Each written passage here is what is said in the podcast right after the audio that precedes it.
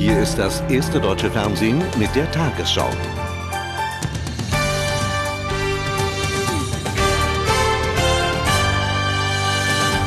Guten Abend, meine Damen und Herren. Nach dem Fall von Bagdad dämpften heute US-Vertreter Hoffnungen auf ein schnelles Ende des Krieges. Zu Beginn der vierten Woche konzentrieren sich die Kampfhandlungen nun auf den Norden des Landes. Ein Schwerpunkt ist Tikrit, die Geburtsstadt von Saddam Hussein.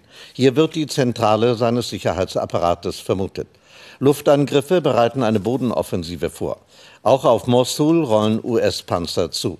Irakische Soldaten sollen bei ihrem Rückzug zwei Brücken vor der Stadt gesprengt haben. Das Ölzentrum Kirkuk wurde inzwischen durch kurdische Kämpfer mit Unterstützung von US-Truppen eingenommen. Erst jetzt haben wir wirklich gesiegt, sagen die Kurden. Sie sind in der Ölstadt Kirkuk, unsere Hauptstadt, heißt es hier einfach. Heute Morgen soll es hier einen Aufstand der Bevölkerung gegen die verbliebenen irakischen Truppen gegeben haben. Die seien daraufhin geflohen. Die kurdischen Truppen konnten praktisch ohne nennenswerten Widerstand in die Stadt einfahren. Jetzt wird gefeiert bis in die Nacht. Inzwischen sollen tausende Kurden, die Saddam einst aus der Region vertrieben hatte, auf dem Weg zurück in ihre Heimatstadt sein. Wut gegen das verhasste Regime entlädt sich. Nein, das war kein Alleingang, betonen die Kurden, man sei mit den Special Forces der Amerikaner in die Stadt vorgerückt. Wohnungen von Funktionären der Baas-Partei werden verwüstet. Seit dem Nachmittag haben die kurdischen Soldaten Straßensperren gegen Plünderer errichtet. Die Türkei ist alarmiert. Ein Einmarsch der Kurden in Kirkuk war für sie vor kurzem noch ein Kriegsgrund.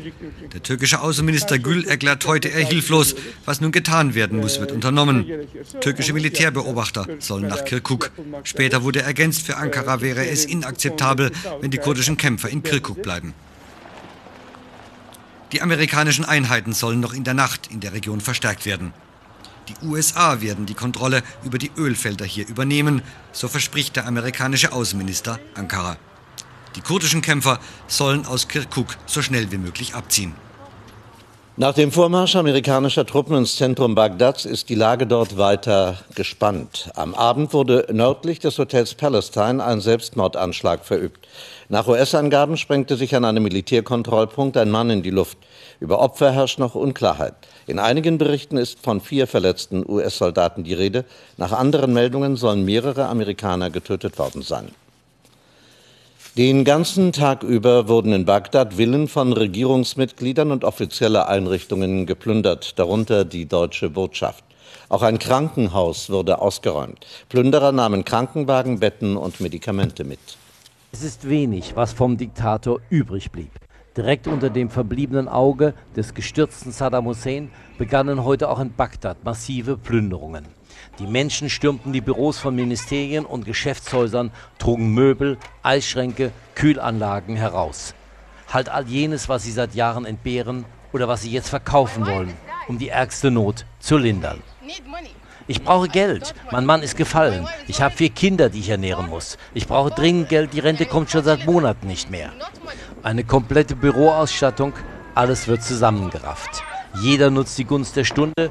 Der Transport wird improvisiert. Mal auf einem Bürostuhl, mal auf einem Drückkarren. Am Straßenrand ein von den Amerikanern zerschossenes Fahrzeug. Vier Menschen tot, weil sie nicht anhielten. Vor der deutschen Botschaft sind die Plünderer gleich mit dem LKW vorgefahren. Es wirkt wie ein hastiger Ausverkauf nach einem Konkurs. Zerstörte Büroräume, auf dem Boden liegen auch Erinnerungsfotos einer längst verblassten Freundschaft. Nur den Bundespräsidenten erkannte man nicht, ließ ihn stehen. Am Nachmittag war die Botschaft leer und verwüstet. Inzwischen hatte man auch die beiden Flaggen heruntergerissen. Sie hängen jetzt im Stacheldraht, Symbole einer schwierigen Freundschaft. Die USA haben heute erneut bekräftigt, dass sie auch beim Wiederaufbau des Irak ihren Führungsanspruch aufrechterhalten wollen. Den Vereinten Nationen wies Außenminister Powell in einem Zeitungsinterview eine Rolle im humanitären und technischen Bereich zu. Mehrere Resolutionen des UN-Sicherheitsrates sollen dies unterstützen. UN-Generalsekretär Annan und Chefinspekteur Blix haben sich für eine baldige Rückkehr der Waffenkontrolleure in den Irak ausgesprochen. Nach dem Ende des Regimes von Saddam Hussein musste der Sicherheitsrat jetzt die Lage klären.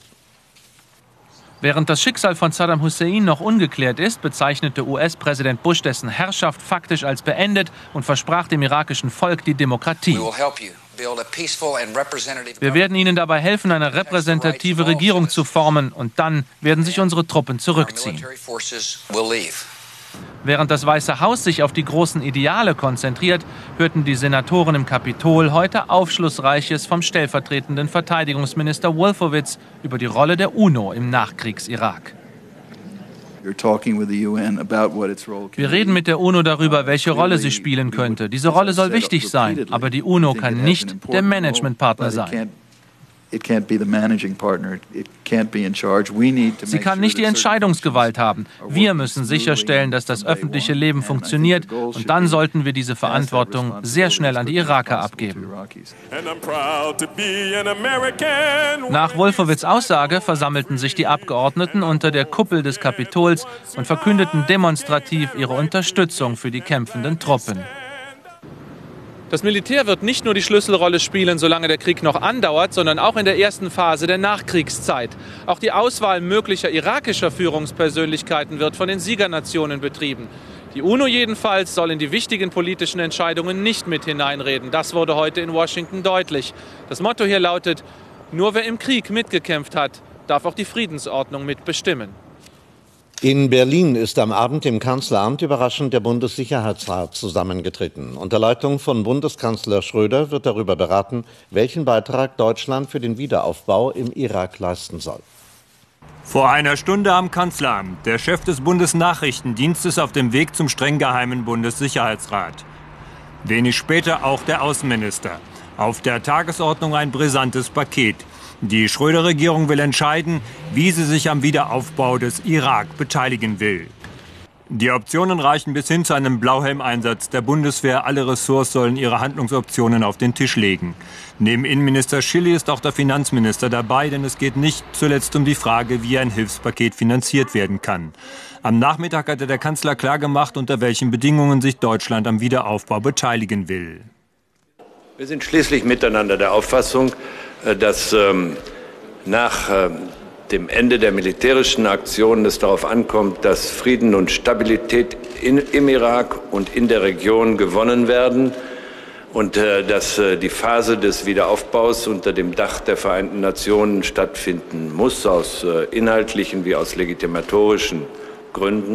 Im Hintergrund laufen jedoch längst erste Abstimmungen mit den USA. Joschka Fischer wollte im Laufe des Tages noch mit US-Außenminister Paul telefonieren. Hier im Kanzleramt hat sich heute telefonisch auch Condoleezza Rice, die Sicherheitsberaterin von US-Präsident George Bush, gemeldet. Das Ergebnis der Sitzung will der Kanzler auch zum morgigen Gipfel nach St. Petersburg mitnehmen. Der Handlungsspielraum des Bundessicherheitsrates ist nicht zuletzt aus finanziellen Gründen gering. Aber hier im Bundeskanzleramt werden heute Abend möglicherweise die entscheidenden Weichen dafür gestellt, wie Deutschlands Rolle in einem Nachkriegs-Irak aussehen soll. Zu den Ereignissen im Irak sendet das erste auch heute wieder einen Brennpunkt gleich im Anschluss an diese Tagesschau. Vertreter von Bundestag und Bundesrat haben sich in der vergangenen Nacht im Vermittlungsausschuss auf einen Kompromiss zum Steuerpaket der Regierung verständigt. Die Vereinbarung soll 4,4 Milliarden Euro Mehreinnahmen bringen. Das ist deutlich weniger als die zunächst von der Koalition geplanten 15 Milliarden Euro. Finanzminister Eichel schließt darum weitere Maßnahmen nicht aus. Die Union erklärte, sie habe Steuererhöhungen abwehren können. Der Finanzminister war nicht begeistert. Der Kompromiss bringt nur gut ein Viertel der eingeplanten Steuermehreinnahmen. Auch den Ländern und Kommunen fehle jetzt Geld. Also äh, einen guten und einen schlechten Satz. Der gute, endlich hat sich bei der CDU was bewegt. Der schlechte Satz, das, was herausgekommen ist, entspricht nicht annähernd den finanzpolitischen Notwendigkeiten, die wir bei der Einhaltung des Europäischen Stabilitätspaktes haben. Zufrieden dagegen zeigte sich die CDU-Chefin. Die Unionsfront gegen weitreichende Steuererhöhungen hatte trotz bedenkenarmer CDU-Länder gehalten. CDU und CSU haben Wort gehalten. CDU und CSU haben verhindert, dass die Menschen mit unzähligen Steuererhöhungen belastet werden. Bis spät in die Nacht wurde verhandelt. Die Opposition setzte am Ende durch, dass nur gut 4 Milliarden Euro Mehreinnahmen zu verbuchen sind, die in erster Linie über die Körperschaftssteuer, also vor allem bei Großunternehmen, hereingeholt werden. Die Botschaft äh, des Vermittlungsausschusses lautet, keine Steuererhöhungen für die Bürgerinnen und Bürger dieses Landes, keine Steuererhöhungen für die Personengesellschaften in diesem Land. Alle Vorhaben zur Dienstwagenbesteuerung, zur Eigenheimzulage, zu Korrekturmitteilungen sind vom Tisch. Mit dem Sparpaket wurde damit eine der zentralen Koalitionsvereinbarungen von Rot-Grün zu Fall gebracht. Mit der Bundesratsmehrheit im Rücken ließ die CDU-Chefin erstmals erfolgreich die neuen Muskeln spielen. In der Finanzplanung von Bund, Ländern und Kommunen klafft jetzt allerdings ein weiteres großes Loch. SPD und Grüne haben bekräftigt, das sozialpolitische Reformpaket von Bundeskanzler Schröder zügig weiterzuführen. Praktische Probleme würden bei der Umsetzung gelöst, erklärte SPD-Generalsekretär Scholz im Anschluss an die Koalitionsrunde. Grünen-Chef Bütikofer sprach von einem hohen Maß an Gemeinsamkeiten. Zuvor hatten Grünen Politiker zahlreiche Änderungen gefordert. Gegen 16 Uhr trafen sich die Spitzen von Rot und Grün im Kanzleramt. Schon im Vorfeld des sogenannten Koalitionsausschusses hatten die Grünen Änderungen bei der Reformagenda 2010 gefordert. Keinesfalls dürfe beispielsweise der Zuschuss für die Bundesanstalt für Arbeit schon in diesem Jahr ganz gestrichen werden. Vielmehr sei für die davon betroffenen Langzeitarbeitslosen eine Übergangsregelung zu schaffen. Wir haben verabredet, dass wir darüber sprechen. Insofern äh, ist äh, das getan, was nötig ist. Die Grünen wehren sich darüber hinaus gegen die Anrechnung privater Altersvorsorge auf das Arbeitslosengeld II und fordern Bestandsschutz für erworbene Ansprüche aus der Arbeitslosenversicherung. Die SPD will so weit nicht gehen. Ich glaube, dass es ein Missverständnis wäre, dass die Grünen sich neuerdings als Partei der Besitzstandswahrer profilieren wollen. Und insofern glaube ich, ist es auch nicht das, worüber hier zu reden war. Fest steht, durch eine sogenannte familienpolitische Sicherung im Bereich der Arbeitslosenhilfe will Rot-Grün Kinderarmut vorbeugen. Den Grünen werden wenig Chancen eingeräumt, mit ihren Änderungswünschen wirklich durchzudringen. Denn, so der SPD-Generalsekretär heute, die Agenda 2010 sei zu wichtig, um durch zu viele Detailfragen aufgehalten zu werden. Am Tempo und am Zeitplan der Reformen werde nicht gerüttelt. Im Kölner Müllskandal hat die Staatsanwaltschaft heute die Namen der Angeklagten bekannt gegeben. Zu ihnen gehört der frühere SPD-Spitzenpolitiker Wienand. Ihm und vier weiteren Angeklagten wird im Zusammenhang mit dem Bau einer Müllverbrennungsanlage in den 90er Jahren Bestechlichkeit vorgeworfen. Insgesamt sollen 11 Millionen Euro an Schmiergeldern geflossen sein. Fast 27 Jahre nach den tödlichen Schüssen auf den DDR-Regimegegner Michael Gartenschläger sind die beiden Angeklagten heute vor dem Berliner Landgericht straffrei ausgegangen. Ex-Stasi-Offizier Heckel wurde vom Vorwurf des Totschlags freigesprochen. Er sei an der Tat nicht maßgeblich beteiligt gewesen, befand das Gericht. Im Falle seines damaligen Kollegen Singer sei die Tat verjährt. Der 32-jährige Gartenschläger war im Mai 1976 an der Grenze zur DDR erschossen worden, als er vom Westen aus versuchte, eine Selbstschussanlage abzumontieren. Eine Patientenverfügung allein reicht nicht aus, um bei einem Koma-Patienten lebenserhaltende Behandlungen zu beenden. Das entschied der Bundesgerichtshof in Karlsruhe in einem heute veröffentlichten Beschluss. Auch wenn der Betroffene in der Verfügung erklärt hat, er lehne lebensverlängernde Maßnahmen ab, muss zusätzlich die Entscheidung eines Vormundschaftsgerichtes eingeholt werden. Die Richter werten die Verfügung jedoch als deutlichen Hinweis auf den Willen des Patienten. Es geht um Fragen im Grenzbereich menschlichen Lebens und Sterbens. Wer bestimmt bei einem unheilbaren Koma-Patienten, ob die Geräte abgestellt werden, die Ernährung unterbrochen wird? Im konkreten Fall hatte ein 72-jähriger Koma-Patient seinen Willen frühzeitig in einer Patientenverfügung festgelegt. Keine Intensivbehandlung, Einstellung der Ernährung. Der Sohn als Betreuer seines Vaters und die Ehefrau des Betroffenen wollten die künstliche Ernährung daher einstellen lassen. Eine Besserung sei nicht in Sicht. Die Gerichte in Deutschland aber waren sich nicht einig bei der Frage, brauchen Angehörige für das Abstellen der Geräte eine richterliche Genehmigung? Ja, sie brauchen sie. Selbst wenn eine klare Patientenverfügung vorliegt, entschied nun der Bundesgerichtshof in einer weitreichenden Grundsatzentscheidung.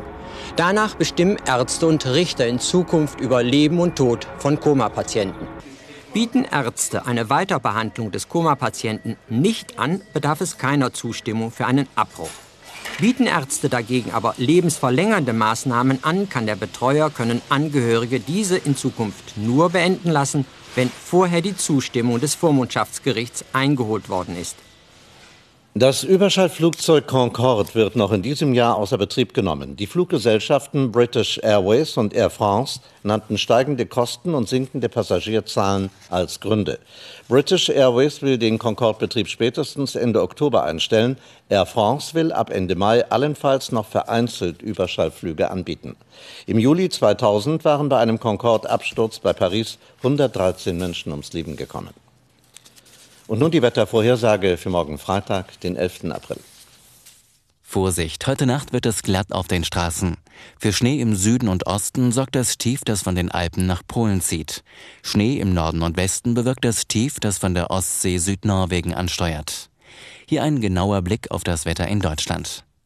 In der Nacht schneit es von den Alpen über Franken bis nach Thüringen. Es kann sich eine geschlossene Schneedecke bilden. Gleichzeitig schneit bzw. regnet es in Schleswig-Holstein, Niedersachsen und in Nordrhein-Westfalen. Tagsüber geht der Schnee im Norden in Regen über.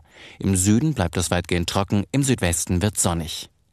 Der Wind lebt in der Nacht auf und dreht auf West, in den Alpen entstehen Sturmböen. Am Tag geht ein leichter Wind aus westlichen Richtungen. Heute Nacht nicht mehr ganz so eisig, minus zwei bis plus zwei Grad. Am Tag fünf sechs Grad am Meer bis 14 im Südwesten. Auch wenn man sich das heute noch nicht vorstellen kann, der Frühling nimmt einen zweiten Anlauf, mit den Temperaturen geht's bergauf. Am Samstag regnet es etwas im Westen und an den Alpen, am Sonntag durchweg freundliches Wetter, am Montag viel Sonne in Baden bis 23 Grad.